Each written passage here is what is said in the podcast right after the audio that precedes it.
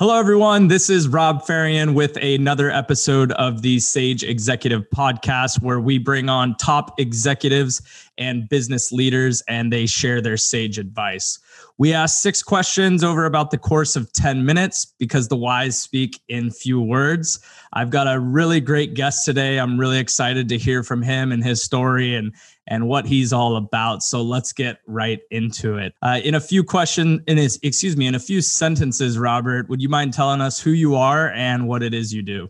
Yeah, my name is Robert Menendez. I'm co-founder and COO of Vezt, uh, the world's first royalties marketplace, and uh, we're trying to bring value to creators and intellectual property in a very direct way. Great.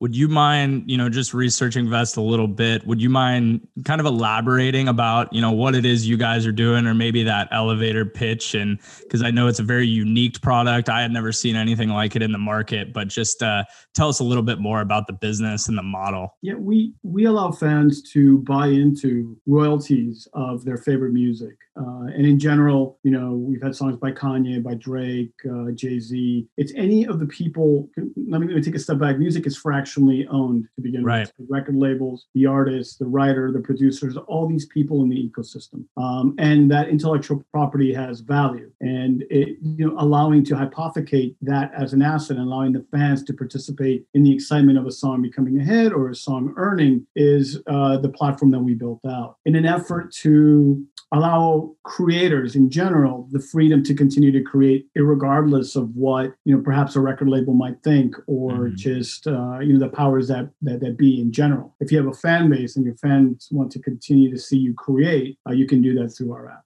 yeah, I noticed something unique about the ISO, right? Initial song offering. Can you can you tell listeners a little bit more about that?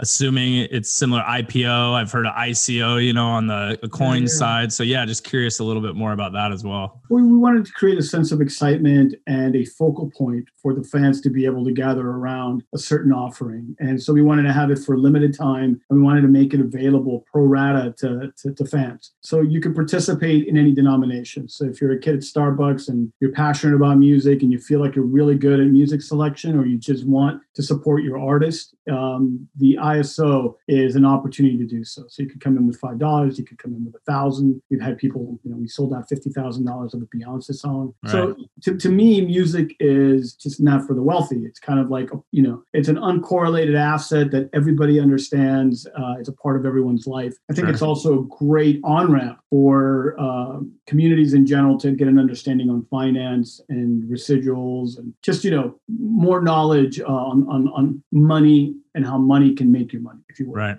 That's great. No, I love that. Thanks for sharing. So transitioning a little bit. I know this I think is second venture, at least that we've talked about, right? And being being an executive in that role.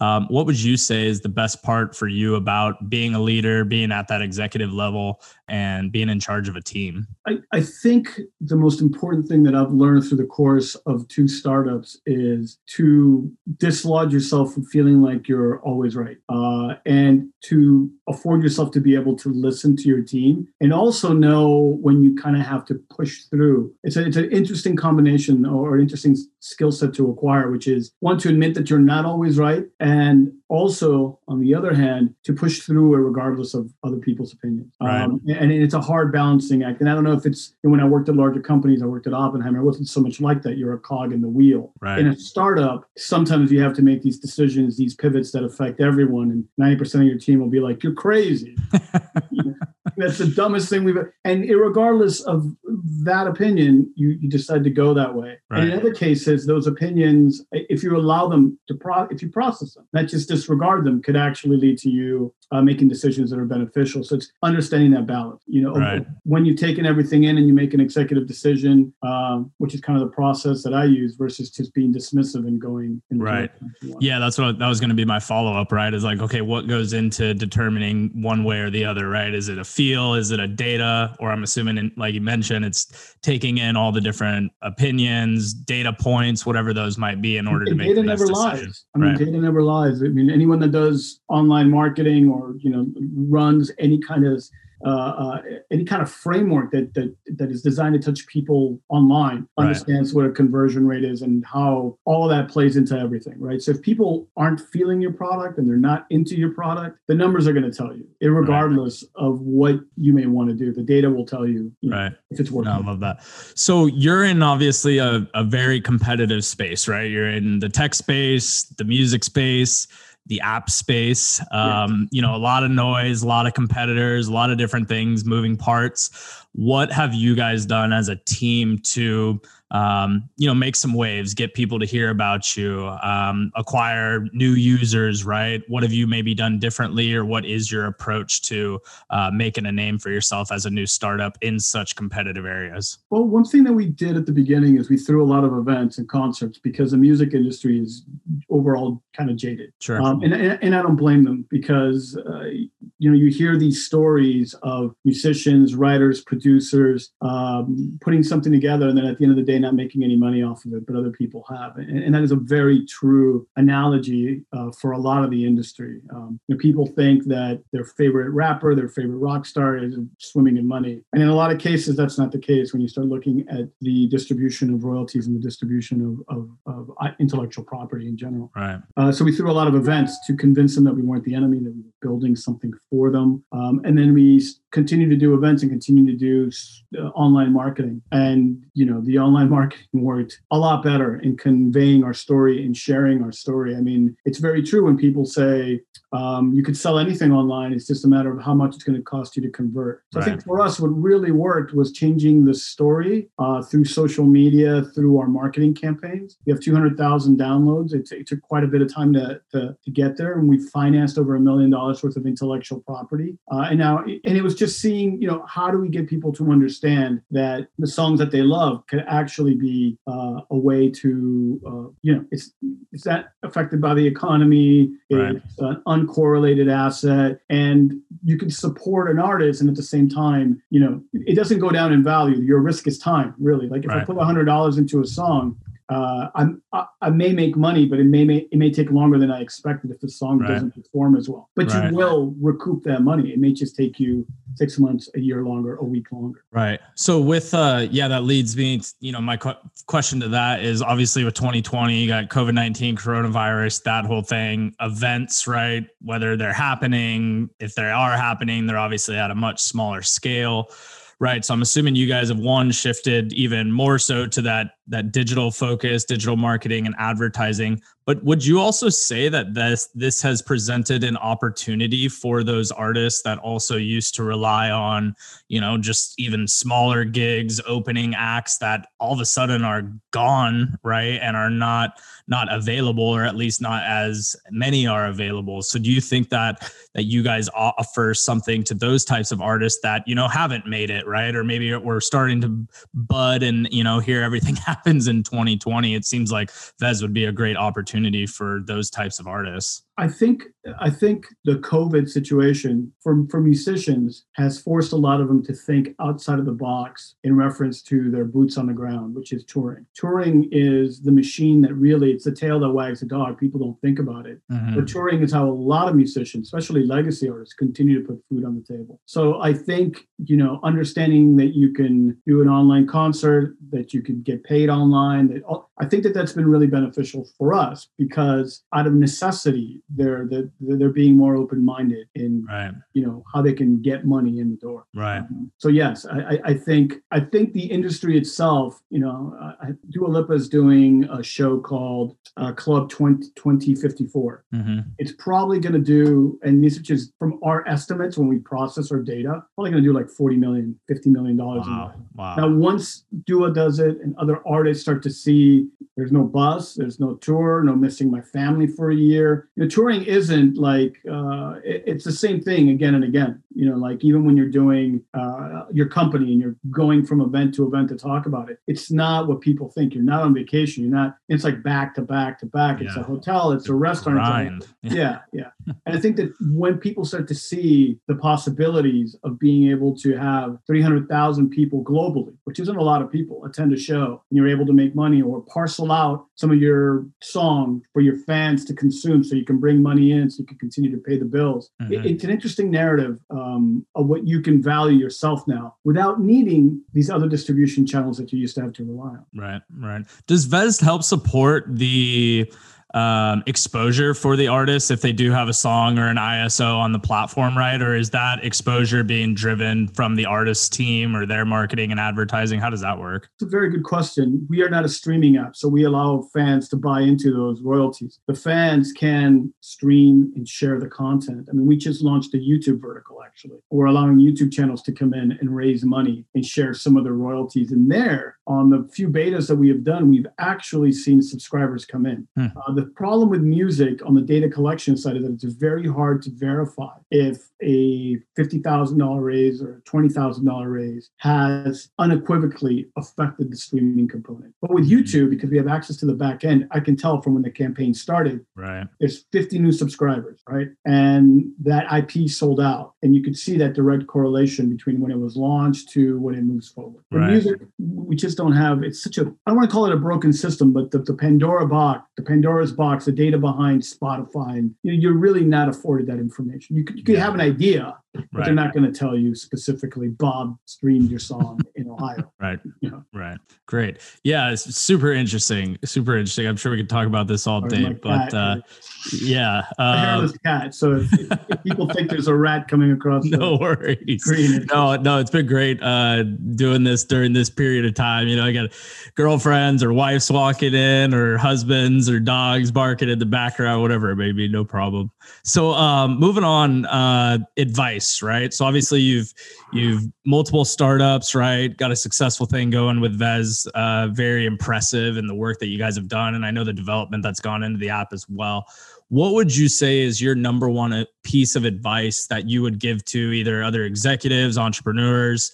Uh, business leaders uh, that that they can take with them. Yeah, be comfortable with failure and understand that it's not a negative thing. Um, and you got to, if you're doing this for the money, uh, don't do it. if, if you're doing it because you have a drive inside of you that wants to create and, and, and affect things around you. Um, just be ready to understand that it's lonely uh, on, on the executive level or as a co founder. And that failure is just going to be a part of everything that you do. Um, but it doesn't mean that you're a failure. I mean, right. like, I believe most startups you know, fail the first year. Mm-hmm. I think out of even most successful people with startups, it's like their 10th company at a nine that they ran and operated. I mean, the statistics are very daunting. Right. Uh, but if you know that going in and, and, and you're willing to accept, you know, it's like that Rocky Balboa, like that, you know, if you allow it, it's just going to beat you up. But if you're okay understanding that, not having it, I don't want to say take it personal because when you're building something, you take it personal, but just understanding that that failing within the process of building something doesn't mean that your idea or your concept uh, isn't of value or it can't get somewhere. You just got to be prepared for the emotional toll. Right. No, that's great advice. Uh, so, with that being said, we're obviously trying to bring on new guests similar to yourself. This has been a, a great interview up until this point. Um, are there any others that you'd acknowledge as leaders in the space, people that might have some great uh, insights or advice that we could bring on as a guest on the show? As yeah, I mean, I'd love to. I mean, you know, we're friendly with the CEO of Triller uh, through our, my chief growth officer, who himself would be a great person to interview. I mean, um, my business partner Steve Stewart managed Stone Temple Pilots, 24 other bands. Yeah. Um, uh, you know, um, there's a CEO of Zeta, uh, which is a multi-billion dollar company. His partner is the ex-CEO of Apple. Uh, very, very bright guy into online marketing as far as like email marketing, created this massive multi-billion dollar company, mm-hmm. allowing companies to touch and to communicate in, uh, uh, through marketing strategies that land in people's emails and, and, and on their products. Uh, right. so yeah, I'd be happy to do, you know, or if you want to rock and roll. I mean, I don't know. What, what, what, what, you know, I'm, I'm in an interesting intersection. I would yeah, say. I love it. So from tech to finance. Yeah, and, that's what you're telling me too. You background in trading, right? How did that transition yes. happen? Uh, you know, I got. I know it's a dumb thing to say, but I got really tired of moving decimals for really wealthy people because that's what a hedge fund ultimately does. right. And I felt if I die tomorrow, what have I really like? What have I really done? Mm-hmm. It wasn't about succeeding at something. It was more about who I felt as a person inside, uh, and am I fulfilled? You know, and I was living in New York. I lived in New York for almost you know ten years, and I, I love the city, but I was just I felt you know, I got in a I got my Series Seven at 24. I was in finance at 23. 48. You know, at some point, I just wanted to explore more of me. Right. Really, what it came down to. That's awesome. Good for you. So to wrap up, uh, is probably a great segue into this final question. Uh, fun one here. i'd see uh, what type of personality in terms of when you win. What is it that you like to do to celebrate after a big win, whether personal, business, whatever related it may be? You know, I'll tell you, I like I like taking my friends out to dinner. It's a weird thing about me, and anybody that I mean, these could be really interesting nights because I have a very eclectic group of friends. if something really good happens in my life, I really enjoy sharing that with people I've known for 10, 15 years. Like uh, to me, there's nothing better than uh, you know some good wine and some good company, and, and I'm a sucker for that. And that's yeah, how I love to celebrate. I'm not, you know, I, I like to reward myself, but I like to include people that I care about. Sure. And to me, that's it's either like a, a, trip somewhere, or we'll have a big dinner, and we'll make like almost like a little mini event. Because uh, why work so hard if you can't have some emotional up? You know, if you're just like saving it, saving that good bottle of wine for right. a day that never comes sometimes. You know? Right. So yeah, yeah, I I hear that a lot when we ask that question, right? And I think that would be my my celebration too, right? Is win dinner wine guy too, so I, I, always put people on the spot. Where where's the dinner and what's the bottle of wine? And what's the bottle? Right. Yeah, yeah. I mean, it's a beautiful thing to to to have good friends that last a really long time. And like business or marriage, it takes work. You, you yep. have to have people that are willing to call you out that you've known for a long time. Um, you know, and having lived in LA for a while, uh, in in these industries, it, it's rare. It's hard to find someone that like really likes you for who you are. Right. Kind of find out when you're moving. You said you know you're going to be moving soon. In LA, you're throwing a party, everyone shows up. If right. you're like, hey, Rob, I'm moving. Oh, my back. Uh, you know.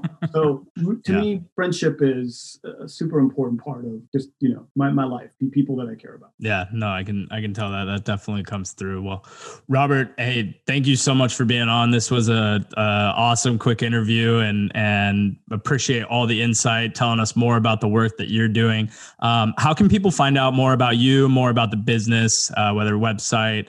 email, whatever, whatever may be yeah, best. You can go on www.vezt.co and you know Robert at vezt.co. We're fairly easy to find. We're also on YouTube. We're in the App Store, Android and and you know uh, iOS. And you know, reach out. Good luck with you know pursuing your dreams and you know get in the fight. yeah, we'll definitely uh, we'll link to all that, uh, everyone, so you'll have that and and uh, readily available to go check out more about Robert and and his work. So. Uh, thanks everyone again. My name is Robb Fahrion with another episode of the Sage Executive Podcast. For more insights and to check out more episodes of the show, visit us at flyingvgroup.com backslash podcast. Robert, thanks so much again. Really appreciated chatting with you. Thank you. Really appreciate it. Bye.